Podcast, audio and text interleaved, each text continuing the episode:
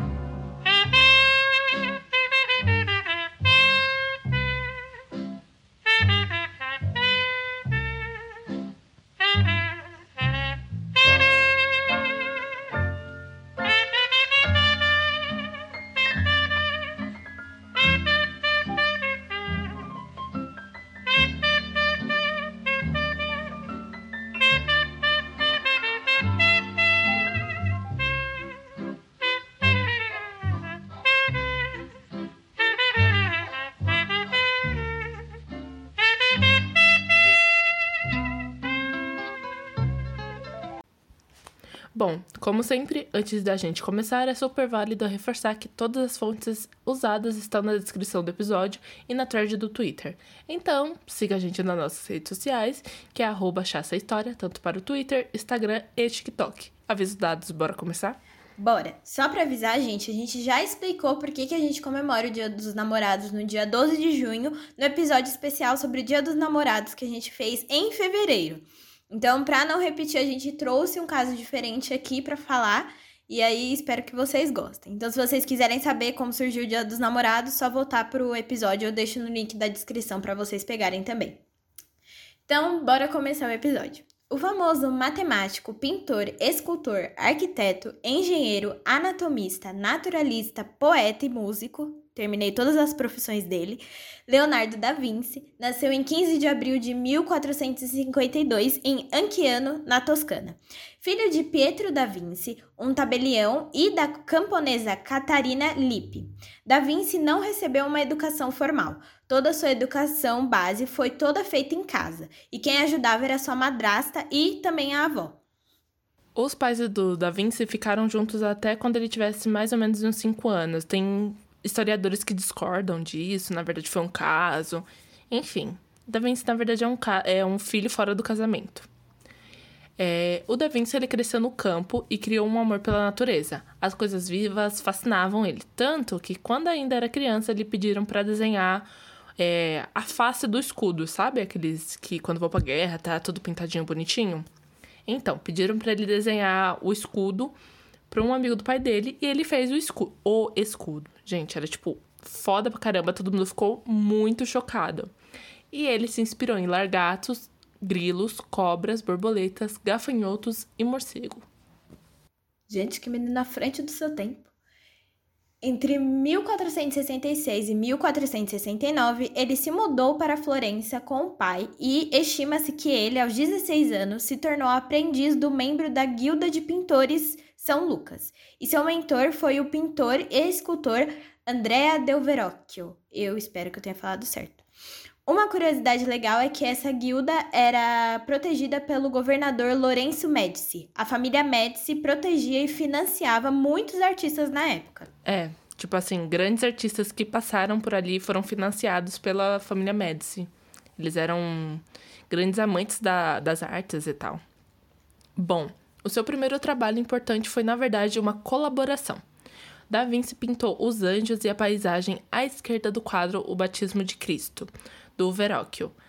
E em mil quatrocentos e setenta e oito, ele pintou um painel do altar da Capela de São Bernardo, no Palácio da Senhoria. Em mil quatrocentos e oitenta e um, foi responsável por pintar o painel da Igreja dos Frades de São Donato, mas a obra ficou incompleta. A gente já sabe que o Leonardo ele não era muito de terminar as suas obras, né? Ele entregou poucas obras, mas fez, começou muitos trabalhos. Não se sabe ao certo quando o Leonardo se mudou para Milão, mas tem uma prova documentada, né, que fizeram uma encomenda para ele, que ele esteve em Milão em mil quatrocentos e oitenta e três. Lá ele pintou o quadro A Virgem das Rochas. Aliás, existem duas versões desse quadro, uma no Museu do Louvre e outra na Galeria Nacional de Londres. Em mil e novecentos... Em mil e novecentos... Vamos lá! Em mil quatrocentos e noventa e cinco, Leonardo deu início à famosa obra A Última Ceia. Foram três anos de trabalho, desenhando e redesenhando as figuras. Anos mais tarde, quando se mudou para a Veneza, Da Vinci começou a estudar outras coisas como o sistema defensivo da cidade, que estava sendo ameaçado pelos turcos. Ele começou a estudar também a anatomia, só que bem mais a fundo, tipo, dissecando os cadáveres mesmo. E ele foi acusado pela igreja de desrespeitar os mortos, que era um crime na época, né? Vendo que as coisas não estavam indo muito bem, ele voltou para Florença e lá ele foi nomeado engenheiro militar e acompanhou o César Borgia nos seus empreendimentos de guerra. Em mil quinhentos e três, ele recebeu a encomenda da sua tela mais famosa, Gioconda, ou a Mona Lisa. Leonardo entregou a obra em mil quinhentos e sete, ano que se tornou pintor e engenheiro na corte do Luís doze da França. Anos depois, ele se mudou para Roma, onde viveu entre mil quinhentos e treze a mil quinhentos e dezesseis. Ele foi protegido pelo Papa Leão X e trabalhou para Giuliano de Médici, pintando São João Batista.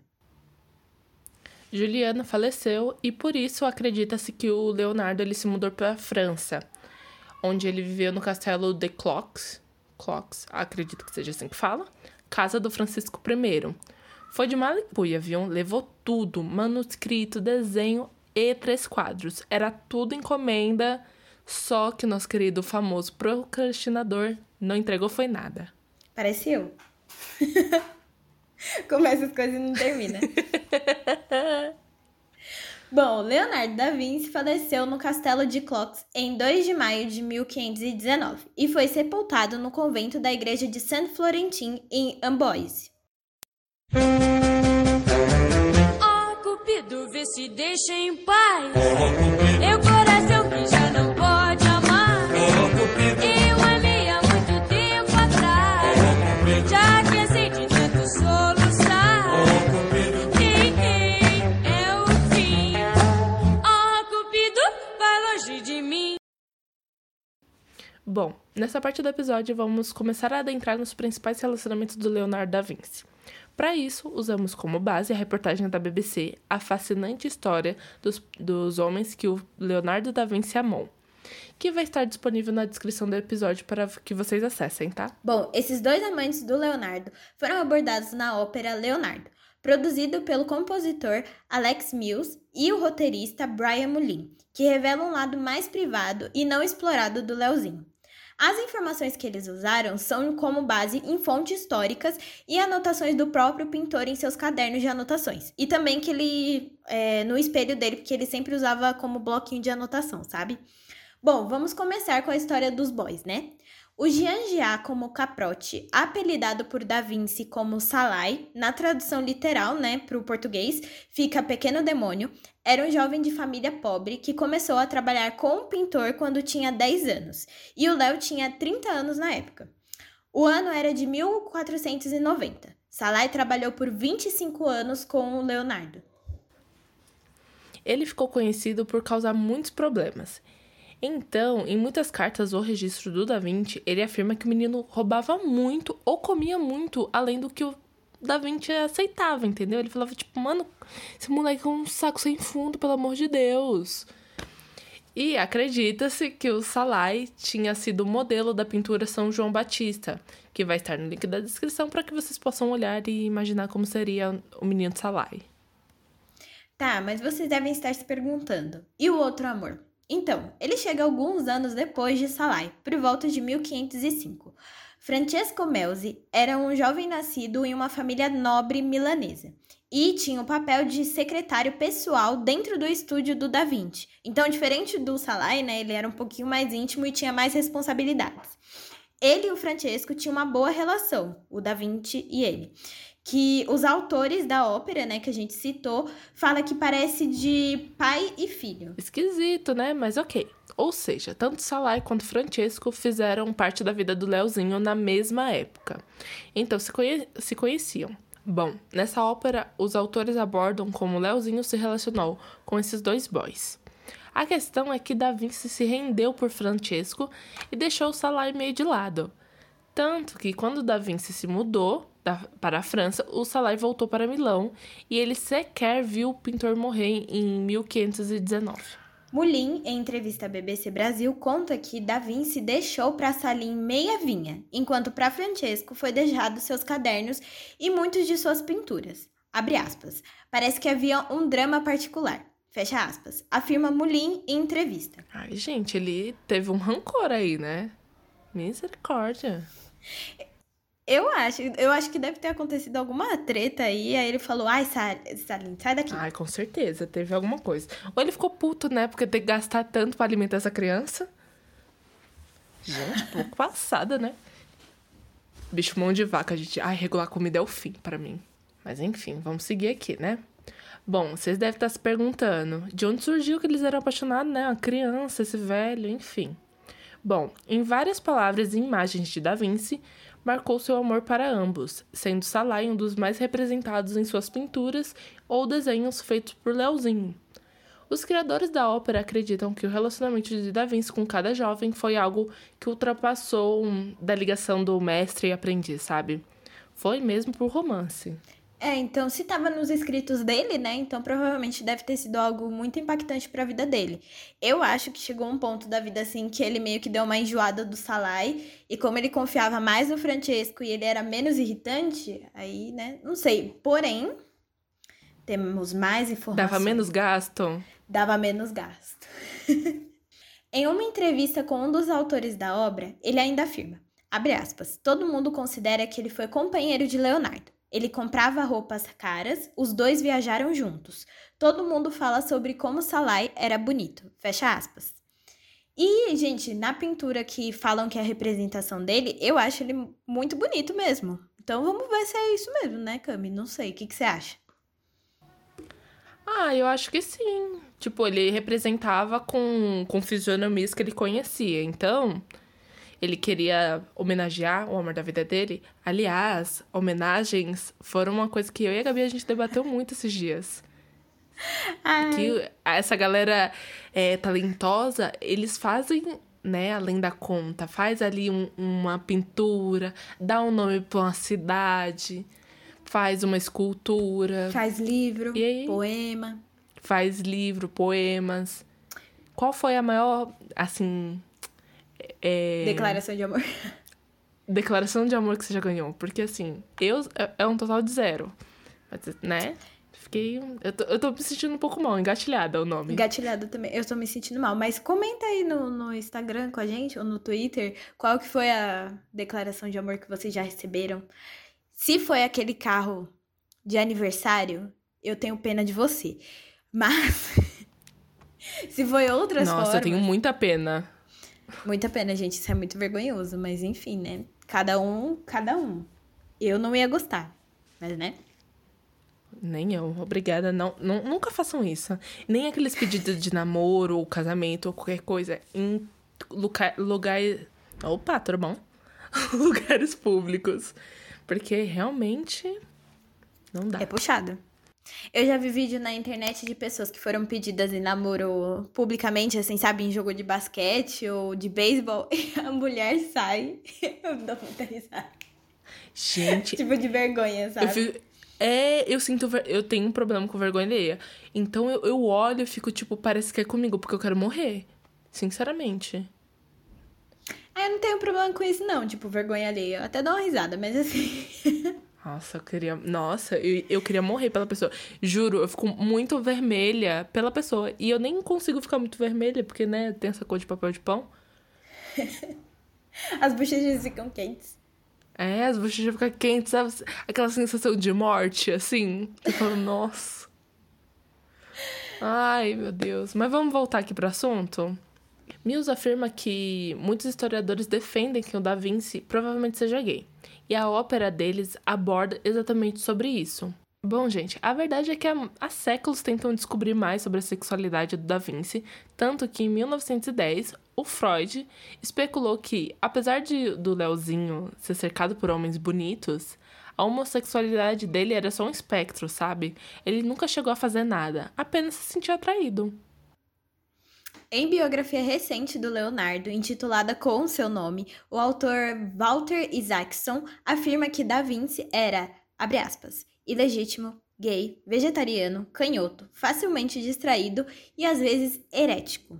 Fecha aspas. Só para trazer uma curiosidade, quando a gente estava escrevendo o roteiro ontem, é, eu vi a chamada que ele deu entrevista, o, o, o autor, né, deu entrevista pro Bial, na conversa do Bial. Então eu deixo na descrição para vocês assistirem se vocês tiverem interesse, tá? E gostarem do autor ou alguma coisa do tipo. Bom, o que, que vocês acham? Será que era isso mesmo? Só um aviso importante. Em recente pesquisa, descobriram que o Da Vinci era ambidestro, ou seja, conseguia escrever ou fazer as outras coisas, né, comuns com as duas mãos. A conclusão foi considerada por, co- por causa de que uma das suas primeiras pinturas tinha pinceladas de formas diferentes. Então, eles meio que pegaram isso é, como base, falando que ele era ambidestro.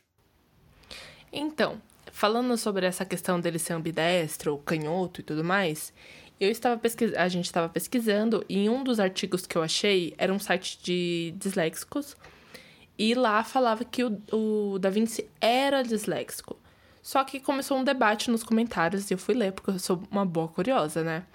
E lá, tipo assim, no artigo afirma que ele é, é disléxico por causa da forma que ele escrevia. Ele escrevia espelhado, então de trás para frente.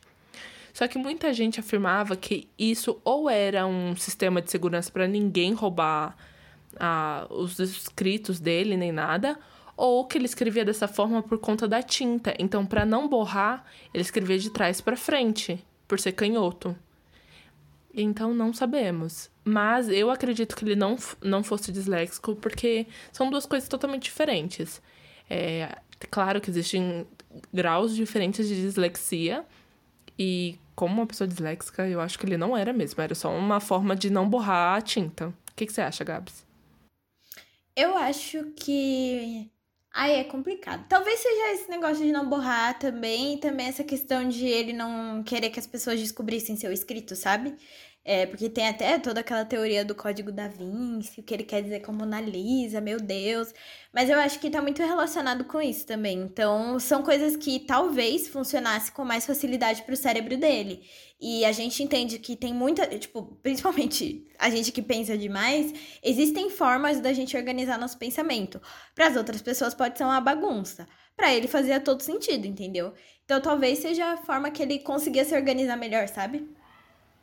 Sim, e ele era extremamente meticuloso, né? Ele era um perfeccionista.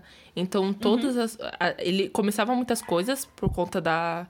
Dizem que ele tinha T D A H, né? Então, pode ser uma da, dessas coisas, assim. E, e ele precisava de uma forma para pensar.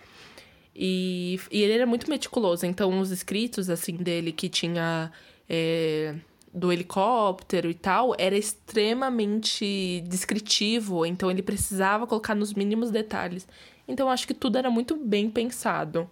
Eu acredito uhum. que seja uma forma de não roubarem as ideias dele do que apenas dis- dislexia, sabe? É, eu também acho. Bom, mas voltando aqui e seguindo com os nossos boys, o Martin Clayton, chefe de gravura e desenhos da Royal Collection Trust, organização que administra a coleção da família real britânica, ajudou os autores a produzir a ópera.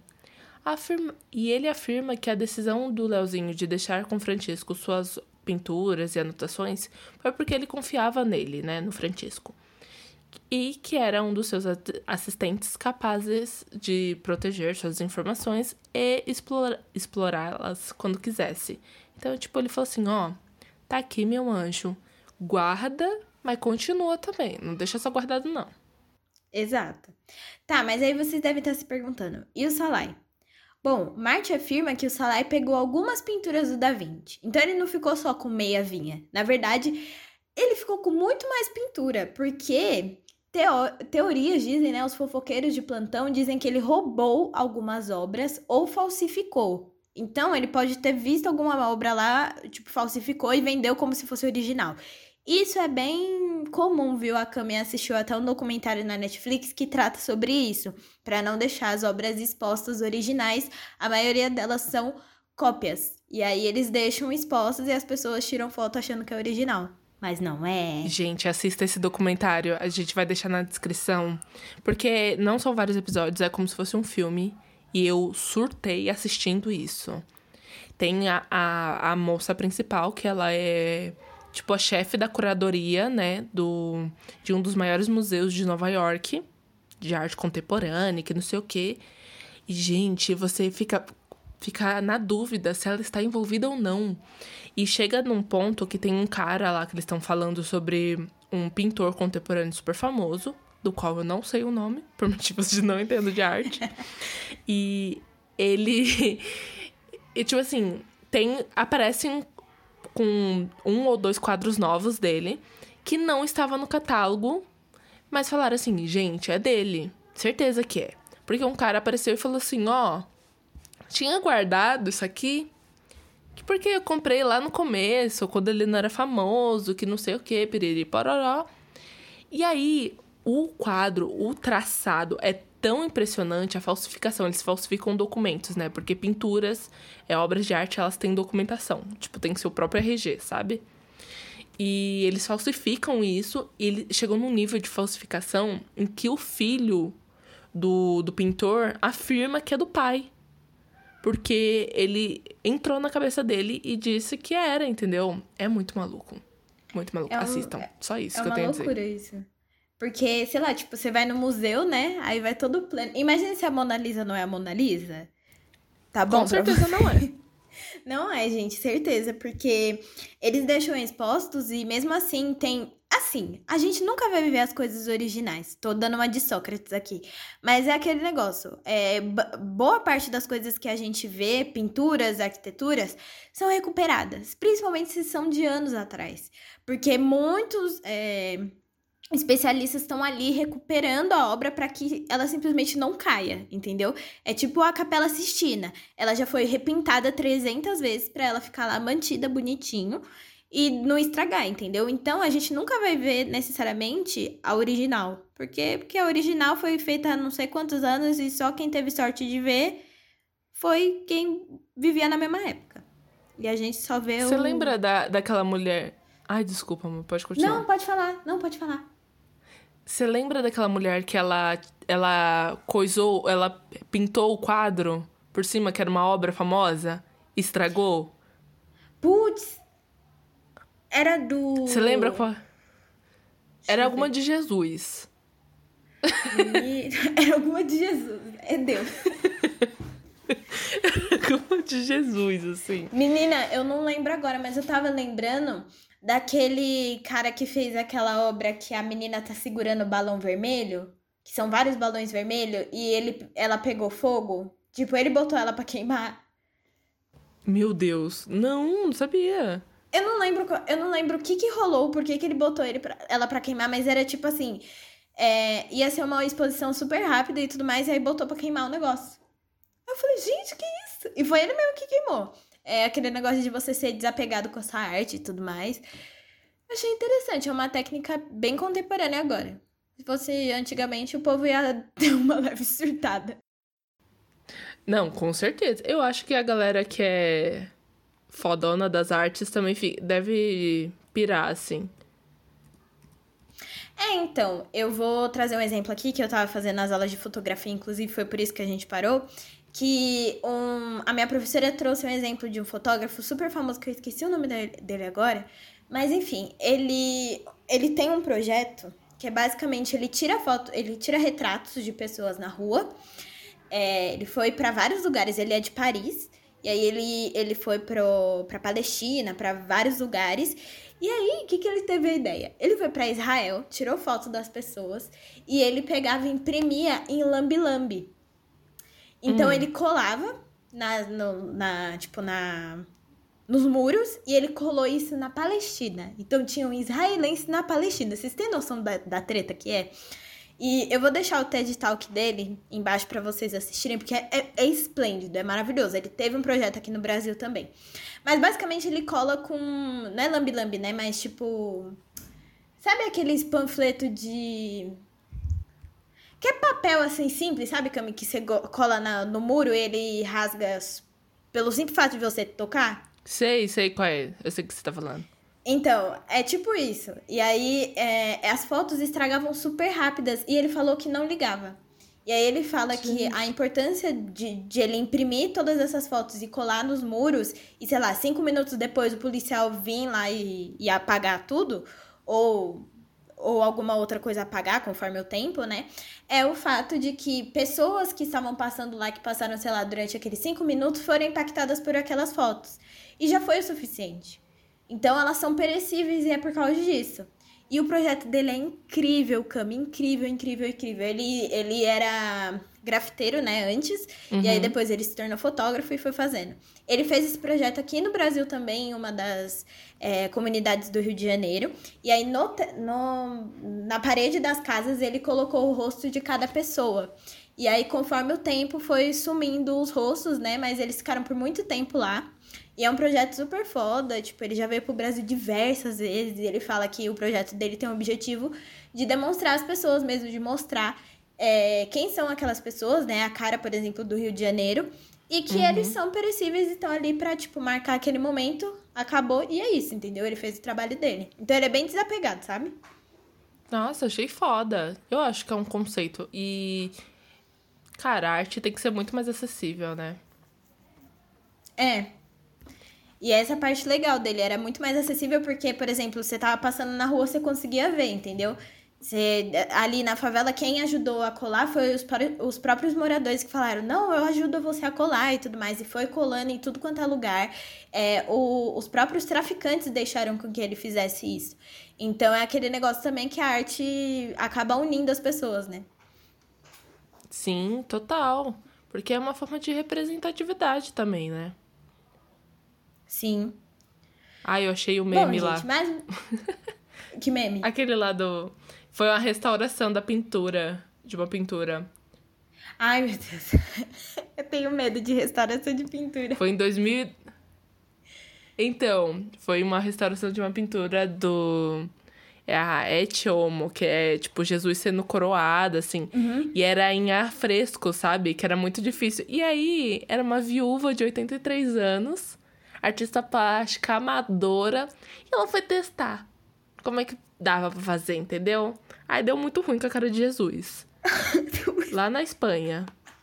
Foi com a cara de Jesus que ela fez isso.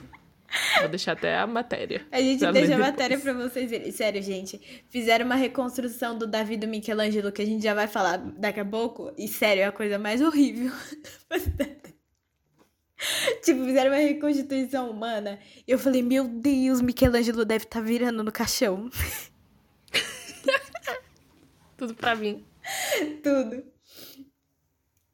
Mas enfim, gente, voltando aqui ao assunto, vou parafrasear uma frase aqui do Martin Clayton, né, que é o chefe de gravuras, que ele fala, abre aspas, ele tinha a reputação de ser oportunista e golpista e acabou morrendo em um duelo. A gente tá falando do Salai, viu? Então ele era bem doidão mesmo. Tá, mas aí vocês deve, devem estar se perguntando, e aí, galera, tava tudo bem ser gay naquela época, gente? Cadê a igreja? Porque o homem foi quase preso lá, porque mexeu com os mortos, porque tava estudando. Ah, meu querido gafanhoto, senta aí que lá vem história, viu? Naquela época em que o Leozinho viveu, né, o seu relacionamento homoafetivo, era entre pessoas mais velhas e mais novas, e isso era bem comum, viu? Quando o Da Vinci morou em Florença no início da sua carreira, as relações sexuais entre pessoas do mesmo sexo eram bem comuns, tanto que eram conhecidas na, na Alemanha como Florenzer. Babado. Acho que é assim é, que fala. Acho que é assim mesmo. Mas babado, né, menina? Mas com o intuito de controlar a prática, o governo incentivou a população a denunciar as pessoas que faziam isso. Aos vinte e três anos, Da Vinci estava na lista com mais quatro artistas acusados de sodomia após uma denúncia anônima. Ou seja, a fofoqueira que não tinha nada para fazer ligou para a polícia. Na mesma reportagem da B B C Brasil, Mullin afirma que não se sabe se Da Vinci foi preso, mas que a, a campanha pública pode ter forçado ele a se entregar.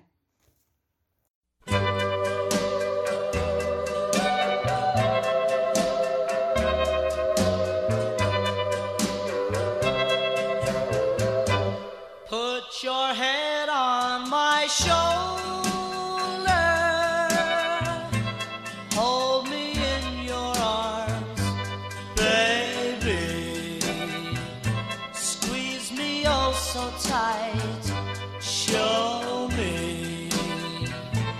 That you love me too.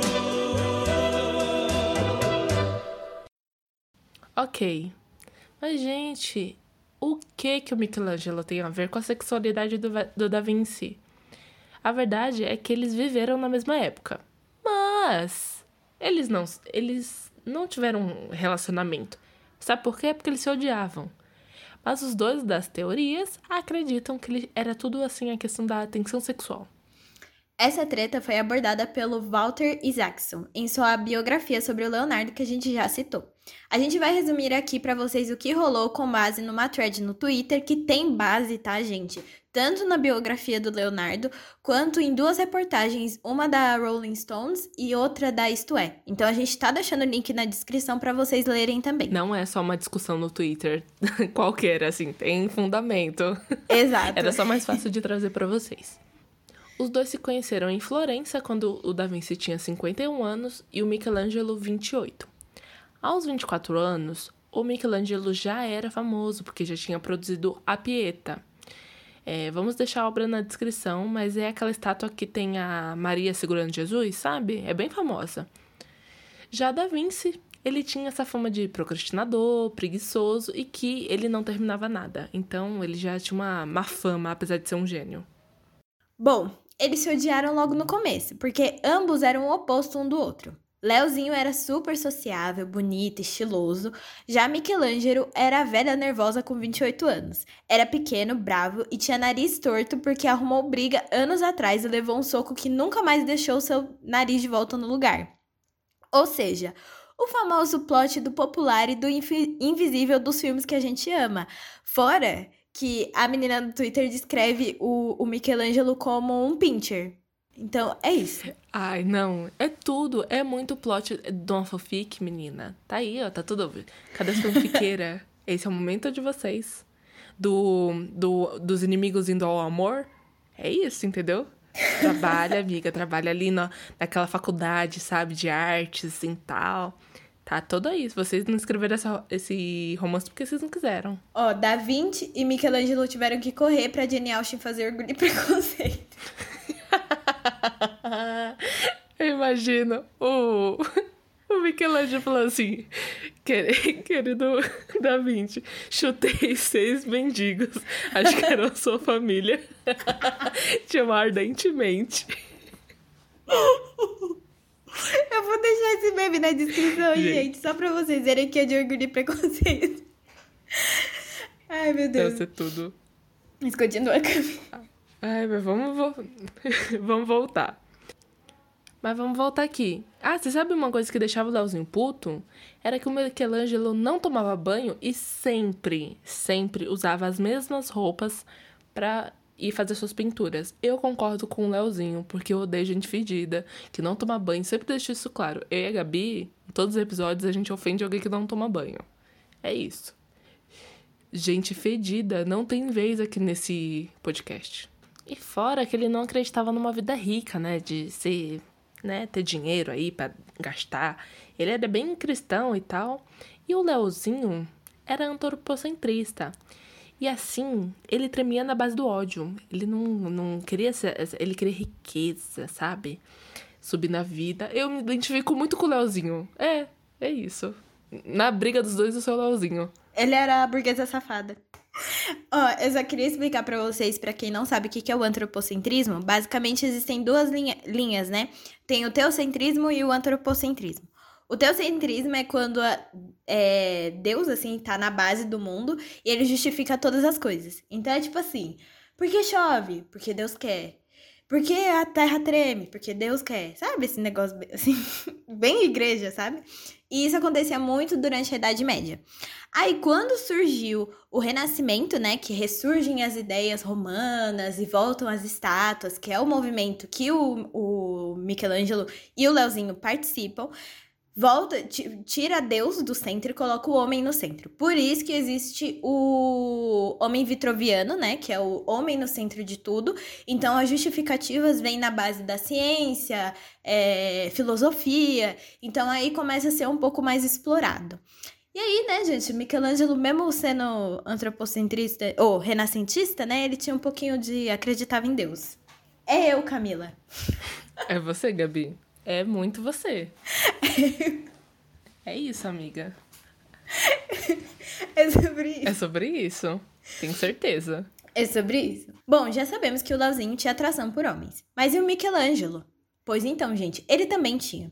Enquanto o Léo era bem mais de boa com isso, o Michelangelo reprimia seus desejos. E a Ari, da trend que pegamos, né, as informações que ela contou, acredita que por isso é, o autor de Davi odiava tanto Da Vinci. Na verdade, era aquela coisa, a atração aí pra reprimir ele, odiava ele, coisa mais fácil. Aí vocês perguntam, ele se provocava? Mas é claro...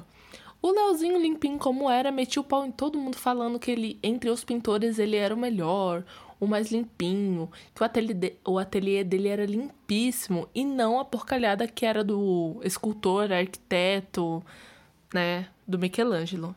Imagina a cara dele, do Michelangelo. Bom, você acha que essa treta toda deu em pizza? Deu nada, porque eles... surtaram e resolveram competir para saber quem ia fazer o melhor afresco para os líderes de Florença.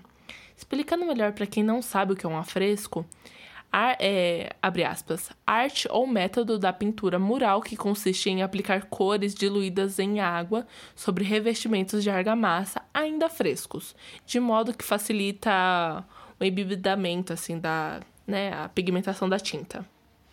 Bom, os dois foram pagos para pintar as paredes de uma sala enorme onde hoje fica o Plaza Vecchio, em Florença, com todas as batalhas que o país tinha ganhado. Eles ficaram anos trabalhando um do lado do outro, mas aí, gente, eles chutaram o pau da barraca e a obra não saiu do papel. É, deixo, vou deixar nas descrições para vocês os esboços, os esboços que tinham e que ficaram guardados pelos... É... assistentes dele, sabe? Porque não saiu, entendeu? Eles chutaram a barraca e falaram, foda-se, não vou fazer mais nada. E foram embora. É, amigo, eles só queriam, queriam brigar e no final, tipo, gritou, gritou, dois pincher, não rolou nada. Entendeu? Esses anos eles ficaram aí de, de briga, preenchida pelo Leozinho, se irritando pela forma como Michelangelo representava o ser humano, que sempre fazia os homens mais fortes, nus e blá blá blá, mas o Da Vinci mesmo achava isso era podre, porque pra ele a arte tinha que ser algo belo, suave, sabe, sem a marcação da pele, assim, ele era mais recatado nesse ponto. Aí o Michelangelo não, já fazia, né, o músculo do macho, a, o, o pano que tá na mulher, ah, eu achei tudo. Bom, nessa época, Michelangelo, inspirado, fez Davi, uma das suas obras mais famosas.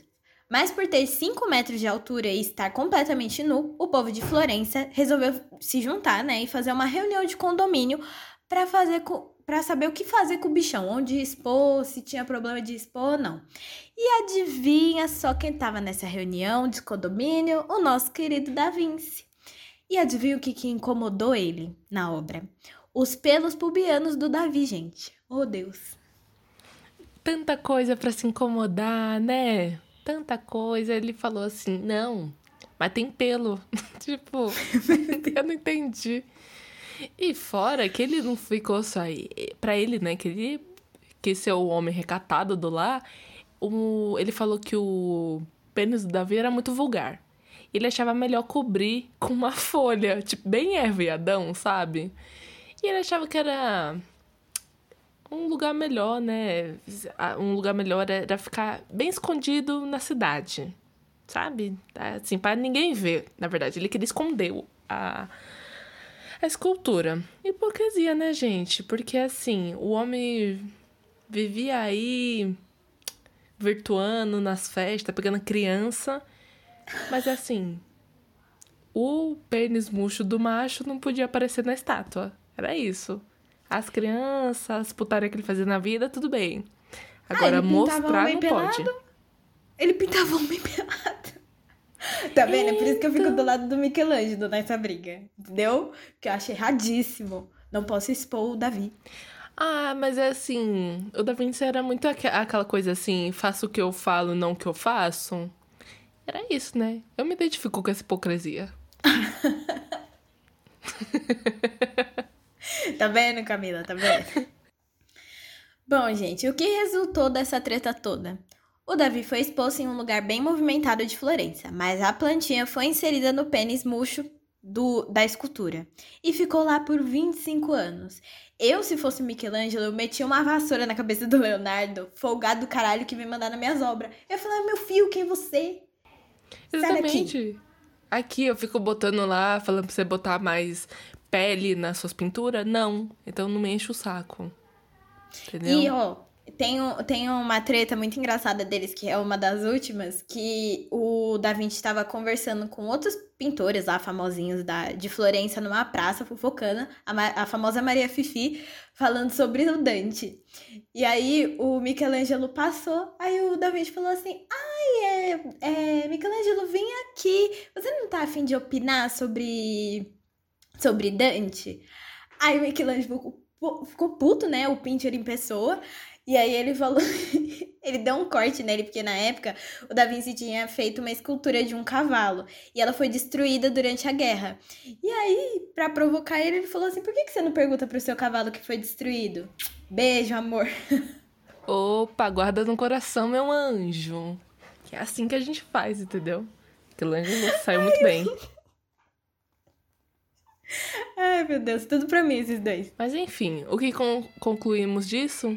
Nada e tudo, né? Na verdade, algumas pessoas teorizam que esse ódio todo era tensão sexual e tudo seria resolvido com uma simples foda. Mas a história rendeu boas risadas pra vocês que estão escutando e nós, porque a gente riu muito, né, dessa história toda.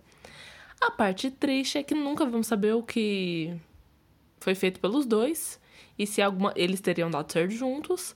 Porque eles não se aguentavam, né? Um segundo sequer. Então, é isso, gente. É isso, gente. A treta deles me lembrou da treta do Michael Jackson com o Freddie Mercury.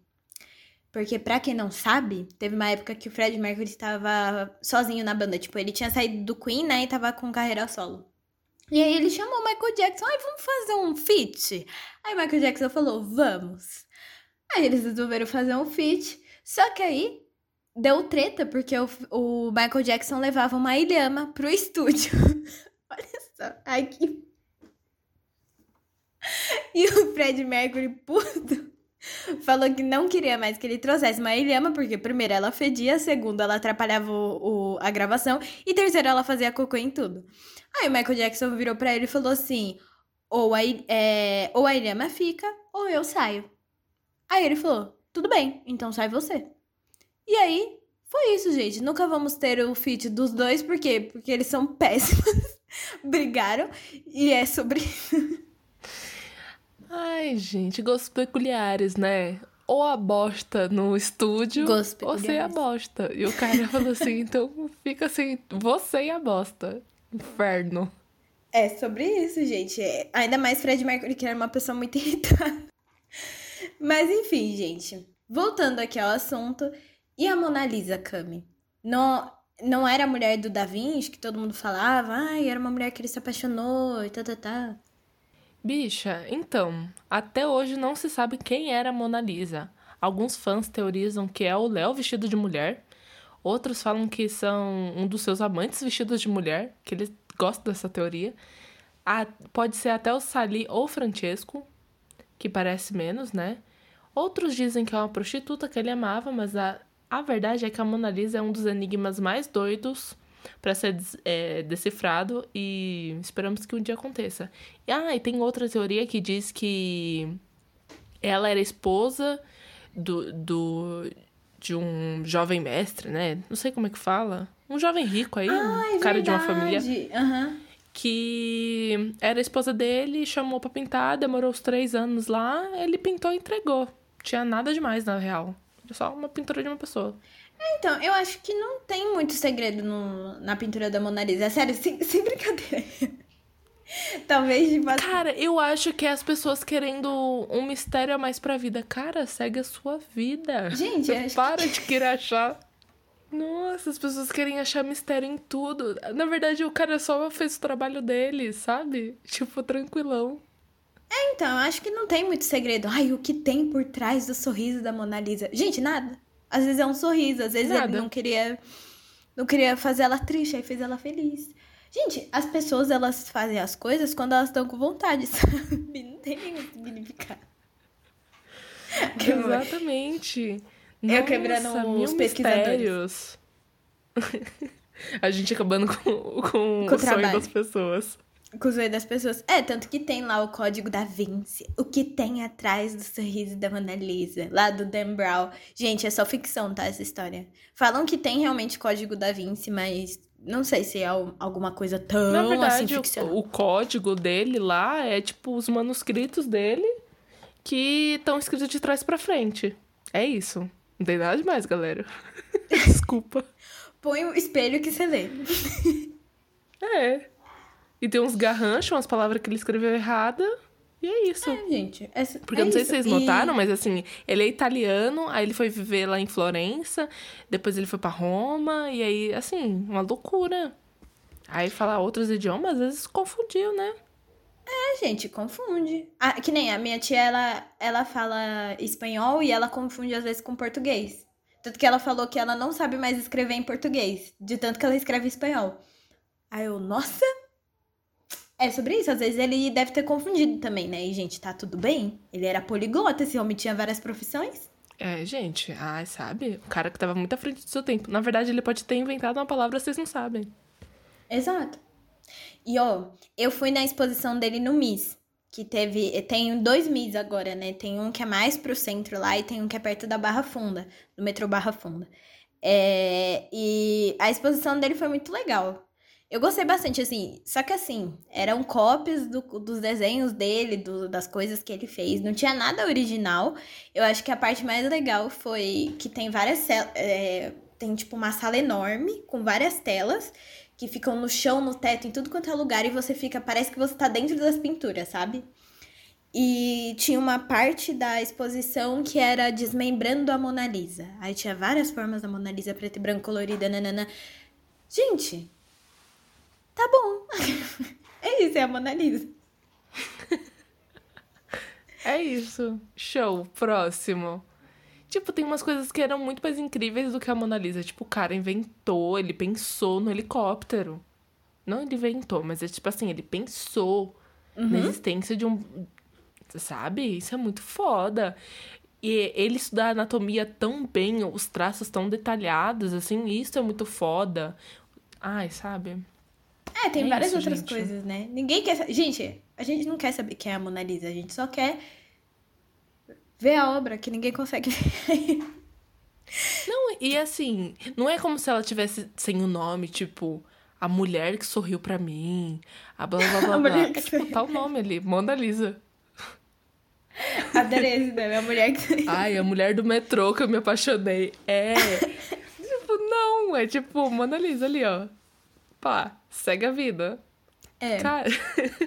Pra quem tem curiosidade, a Mona Lisa tá exposta, entre aspas, porque a gente não sabe se é realmente a Mona Lisa ou uma cópia, no Museu do Louvre, em Paris. Então, se vocês forem pra Paris, fica a dica, né? Desçam lá no Louvre. Chama a gente, grava Versalhes, grava tudo e manda pra nós. É, manda pra nós, que a gente não foi ainda. Mas assim, gente, quero dizer que você não vai chegar nem a um metro da Mona Lisa, porque é lotado e todo mundo se bate pra tirar foto da Mona Lisa. Tá bom? Só pra... Tirando a expectativa e, é, e não é um quadro, não é aqueles quadros gigantes assim que você vê de longe, não, é um quadro pequeno, tá? Tipo, é, quase uma eu, três por quatro. É, então, ela, eu acho que ela tem, é do tamanho de uma sulfite ou de um A dois. Eu não lembro agora, é tipo assim, um tamanho piquititucho. Se vocês procurarem na internet, dá pra ver, tipo, várias pessoas tirando foto e ela pequenininha assim. Aí você fica, nossa, é só isso? É. É. É. Sabe o que que tava falando? Uma, é, uma das pessoas que tava fazendo curso comigo tava falando que aquela pintura do Salvador Dalí, que são os relógios derretendo, que é super famoso hum, e tudo o, mais, diz que o é grito, do tamanho... não é? Não, o grito não. O dos relógios derretendo. Ah, tá, tá. Sei qual é. É, diz que é do tamanho de uma sulfite, Camila. Nossa. Eu tenho muito na minha cabeça que era muito maior. Que era gigante, né? Eu também tinha isso na minha cabeça. É. Não gigante, mas, eu... mas tamanho de um quadro, assim. De uma tela, sabe? Ai, a vida é triste, né, Cami? A gente é iludida pela internet. A internet engana, gente. A internet engana. Bom, gente, como a gente já disse, né? Mona Lisa pode ter sido só uma vontade do Leozinho de pintar alguma mulher ou alguma pessoa, né?